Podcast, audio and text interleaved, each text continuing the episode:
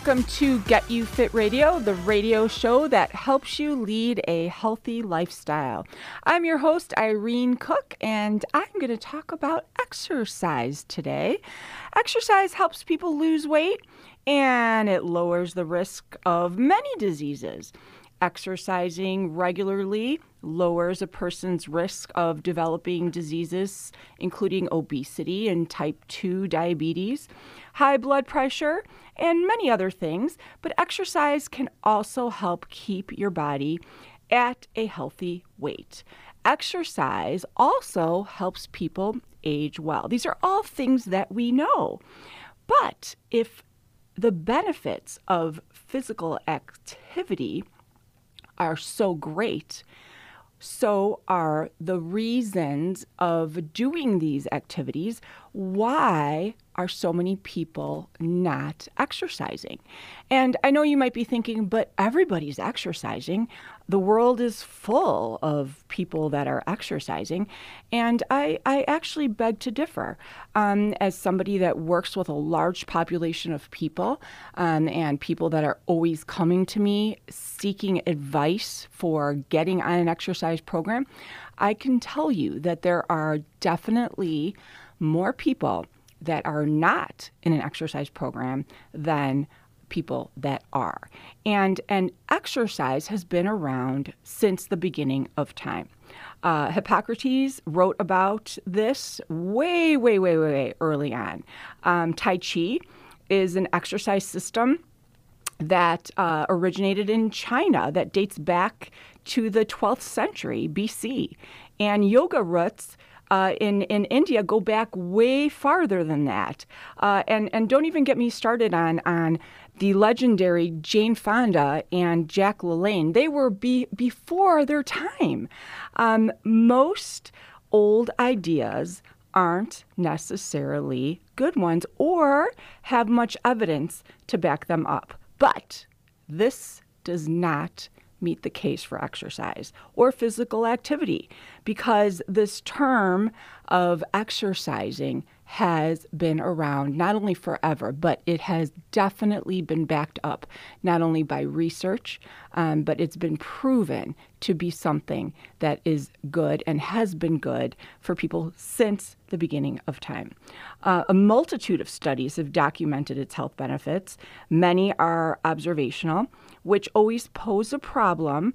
But the bottom line is, after many statistical adjustments, there is definitely a positive connection between exercise and good health.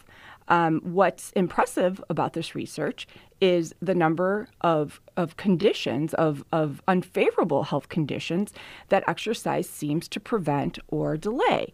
And I know that we're used to hearing of the common ones uh, fending off heart attacks, diabetes, stroke, Alzheimer's, dementia. Um, and I know you're listening, hearing this, going, I know these things, but I have weight to lose. And I get it but I still don't know where to start. Um, and that's the problem. We know these things, we know uh, exercise helps, but this isn't helping Americans and this isn't helping people that just can't start. Well, I'm here to tell you that after being a personal trainer for 25 years, um, that that most people, and in fact, I'm going to change that, close to all of my clients um, that signed up for me uh, for sessions uh, came to me for exercise direction, guidance, and motivation. And and yes, most of them came to me because they needed to lose weight. Um, of course, the health benefits are there. And of course, we all know that, that helping uh, fight diseases and helping enhancing our health and the trajectory of our lifelines is there. But unfortunately, these things are so untangible that unless someone has been told by their medical provider that they have one of the above conditions, um, people aren't going to necessarily exercise for the health benefits, um, they're more or less going to do it for weight loss or for the physical benefits provided by exercise. Um, in fact, on, on very rare occasion, someone did come to me and say that their doctor sent them because their blood work was bad or their wife forced them to, you know, sign up for sessions with me because their blood work came back bad.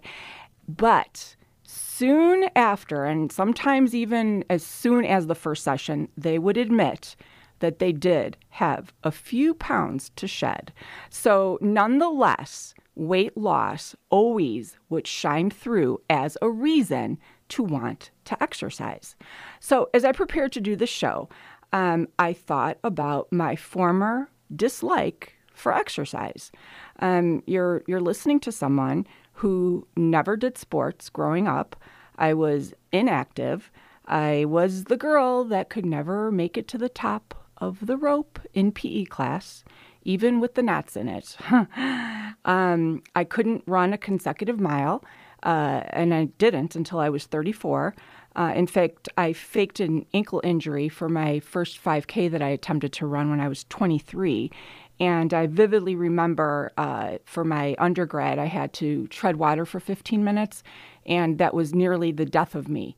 Uh, so, so why did I start exercising? Well, it was to lose weight. So I sit here now, a master of exercise, not only with the credentials, but with 51 marathon medals under my belt.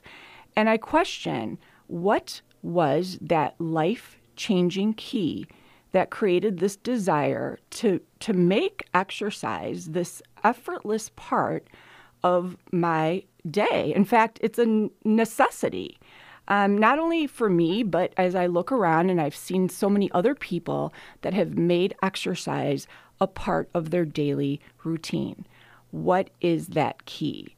Um, why why don't we exercise uh, regularly? I mean, we know it's going to help us live longer. We're going to have fewer diseases. It's going to help us maintain a lower weight. Um, you know, maybe we're not going to get that six pack perfect Instagram bod, but it's going to definitely help us um, develop muscles that are going to help us look better. Um, but not only uh, is is exercise uh, lined up with all of these amazing benefits, but we live in a society where these resources we have are right there in front of us. There's gyms everywhere. Uh, memberships are so inexpensive. Uh, when I first joined my my initial gym membership, it was at Bally's Chicago Health Club, and my gosh, you had to to sign your life away with a with an actual you know two year agreement and, and an eight hundred dollar initiation fee, and you know now you're getting gym memberships for as cheap as nine dollars a month. Um, people have home equipment. There's online memberships and apps and free YouTube workouts. But this is a shocking statistic 62 million Americans have gym memberships, but only one in seven of them are using them regularly. And, and when I say that, this does not include 2020. Um, that was obviously a, a, a different year. Um, talking about 2019 and prior, um, one out of seven people used this gym membership in 2019. Um, what's even more astonishing is that 12% of those people only used it in January. and 20% of those people actually signed up and used it to just socialize or meet members of the opposite sex. Uh, 13% of the people that own a gym membership of the 62 million lie about going and never go. So we have a problem. Um, here we are, living the American dream, a nation faced with a health crisis with 35% of adults and 30% of preschoolers who are obese. But yet, no one goes to the gym. So, what is the problem? People want to work out, people are paying for this, but no one is going. So, just like anything else in life, we won't do something unless we actually like it. Um, and in fact, we won't do it regularly unless we really, really like it. I mean, let's be real. Why on earth would would have driven me to wake up at stupid o'clock every day? that's my that's my word for you know really really early. um, to run outside in the cold if there was nothing that I liked about it. Something must have triggered in my brain to make me like it. Um, simply said, it wasn't the alarm waking me up that early. Uh, it wasn't the 12 layers of clothes I had to put on and the headlamps that I had to wear to run safely at 4:30 in the morning, and it definitely wasn't my frozen fingers and toes that I'll never forget. Uh, my reasons for loving this and making it something that I craved are simply the reasons that will turn any couch potato into an exercise lover. Um, you see, there's a, there's a part in your brain that can activate uh, something that maybe you're not aware of. Um, and it's something that is activated regularly in your brain. And so I'm going to tell you about this, and maybe you can get it stimulated to become activated for exercise. Um, so, so I'm going to tell you about it. There's a part in your brain called the hypothalamus. Um, and so, if you want to know where it is, uh, if you point to your nose, put one finger on your nose and put your other finger on the very tip top crown of your head. And if those two fingers, where they would intersect, that is where the hypothalamus is. The hypothalamus is involved in different daily activities like eating and drinking. It's in control of the body's temperature and energy maintenance. This is the part of your brain that actually has seven functions your body temperature, your thirst, your appetite and weight control, your emotion, sleep cycles, your blood pressure, and heart rate. So, exercise has been shown to ease anxiety, improve your mood, and fight depression. This is something that has been proven and known. It promotes the release of a mood lifting brain neurotransmitter. And this all comes from your hypothalamus. And this neurotransmitter is called dopamine. Um, I've, I've done a show on this before, uh, and, and dopamine, if this sounds familiar to you, is the feel good transmitter. Um, if this sounds familiar, it is because I talked about this during my sugar craving episode. So, dopamine is known as one of the happy hormones, and this hormone promotes positive feelings like pleasure, happiness, and even love. So, hormones and neurotransmitters are involved in lots and lots of happy and essential processes like heart rate and digestion, but also your mood and your feelings. So, before I continue on with my rant here, um, I want to point out that dopamine, being the pleasure hormone, is also released in several ways. So you have all released dopamine before, um, and you just don't know it. Um, so, so if you're just listening, you're just joining, and you're hearing me talk about dopamine, you are listening to Huntley Community Radio, WHRULP, and I am talking about the release of dopamine and how this correlates to getting to love exercise and getting to have it be part of your day. So, the release of dopamine is something that naturally happens when we eat sugar. And how coincidentally is this that I should be doing this show right after Valentine's Day? So, we just had this floodgate of, of dopamine release, and the brain releases this, uh, this neurotransmitter along with serotonin. And both of these hormones actually boost our mood. So we eat chocolate and yummy, we feel great. Um, it stimulates the area in the brain that is associated with reward. Um, this is a very similar process that leads to drug addictions um, and and also sugar cravings and sugar addictions. Um, it is the exact same hormone. Um, nicotine that gets into your body through cigarettes activates this exact same structure. Um, when these receptors are activated, they release this brain chemical and it makes you feel good. So, what we have to do here is put that into perspective. And now we know that dopamine is the feel good transmitter. Um, experts have studied this and they know how dopamine works. And in the context of addiction, many believe that you can actually train your brain to start enjoying things if you include activities in the right way. So, what I'm trying to say is when we exercise, oftentimes people go to the gym and they they overdo it. They get on that stairmaster, they get on the treadmill and they do not get to that point of of enjoyment. They surpass it. They get to the point of frustration. Um, I used to say this to my clients all the time.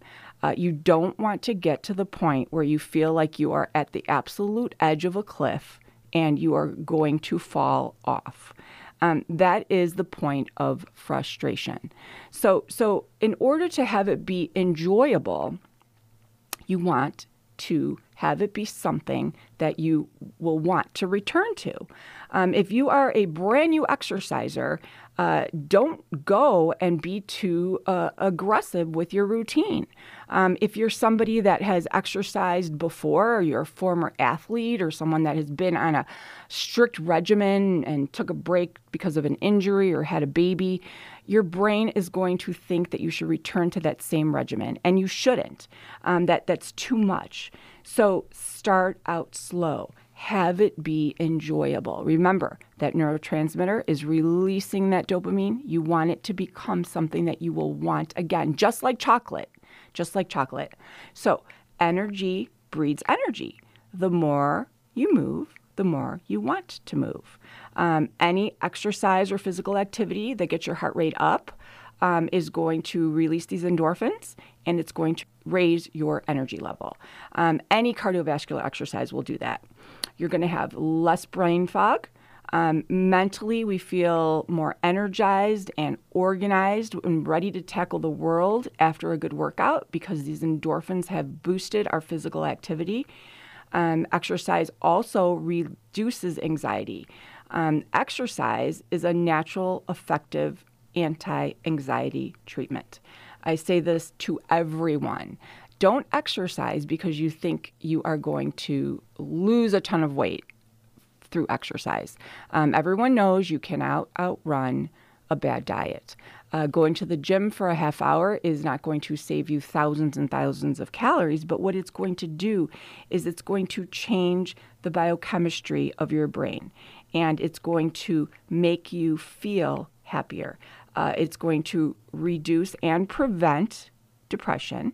Um, and this is obviously a mood disorder that, that oftentimes can't be changed, but it does change the part of your brain that is going to associate um, negative feelings and it's going to turn uh, your brain into looking at positivity and positive results. Um, this helps promote healthy brain function and balance your brain chemistry. Um, and as far as mood goes, we all know that when you focus on your body and your body's movements, it will help you from being distracted with negative thoughts. Uh, raising your levels of serotonin boosts your mood and your overall sense of well being. Serotonin is actually the same exact hormone that is put in a lot of these anxiety medicines that, that people take. So this is a natural way of, of implementing it into your into your day. Um, so so basically, starting out slow.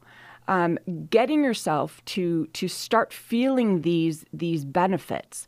Um, hypothetically, You start out by going to the gym or doing a workout at your house, 20 minutes.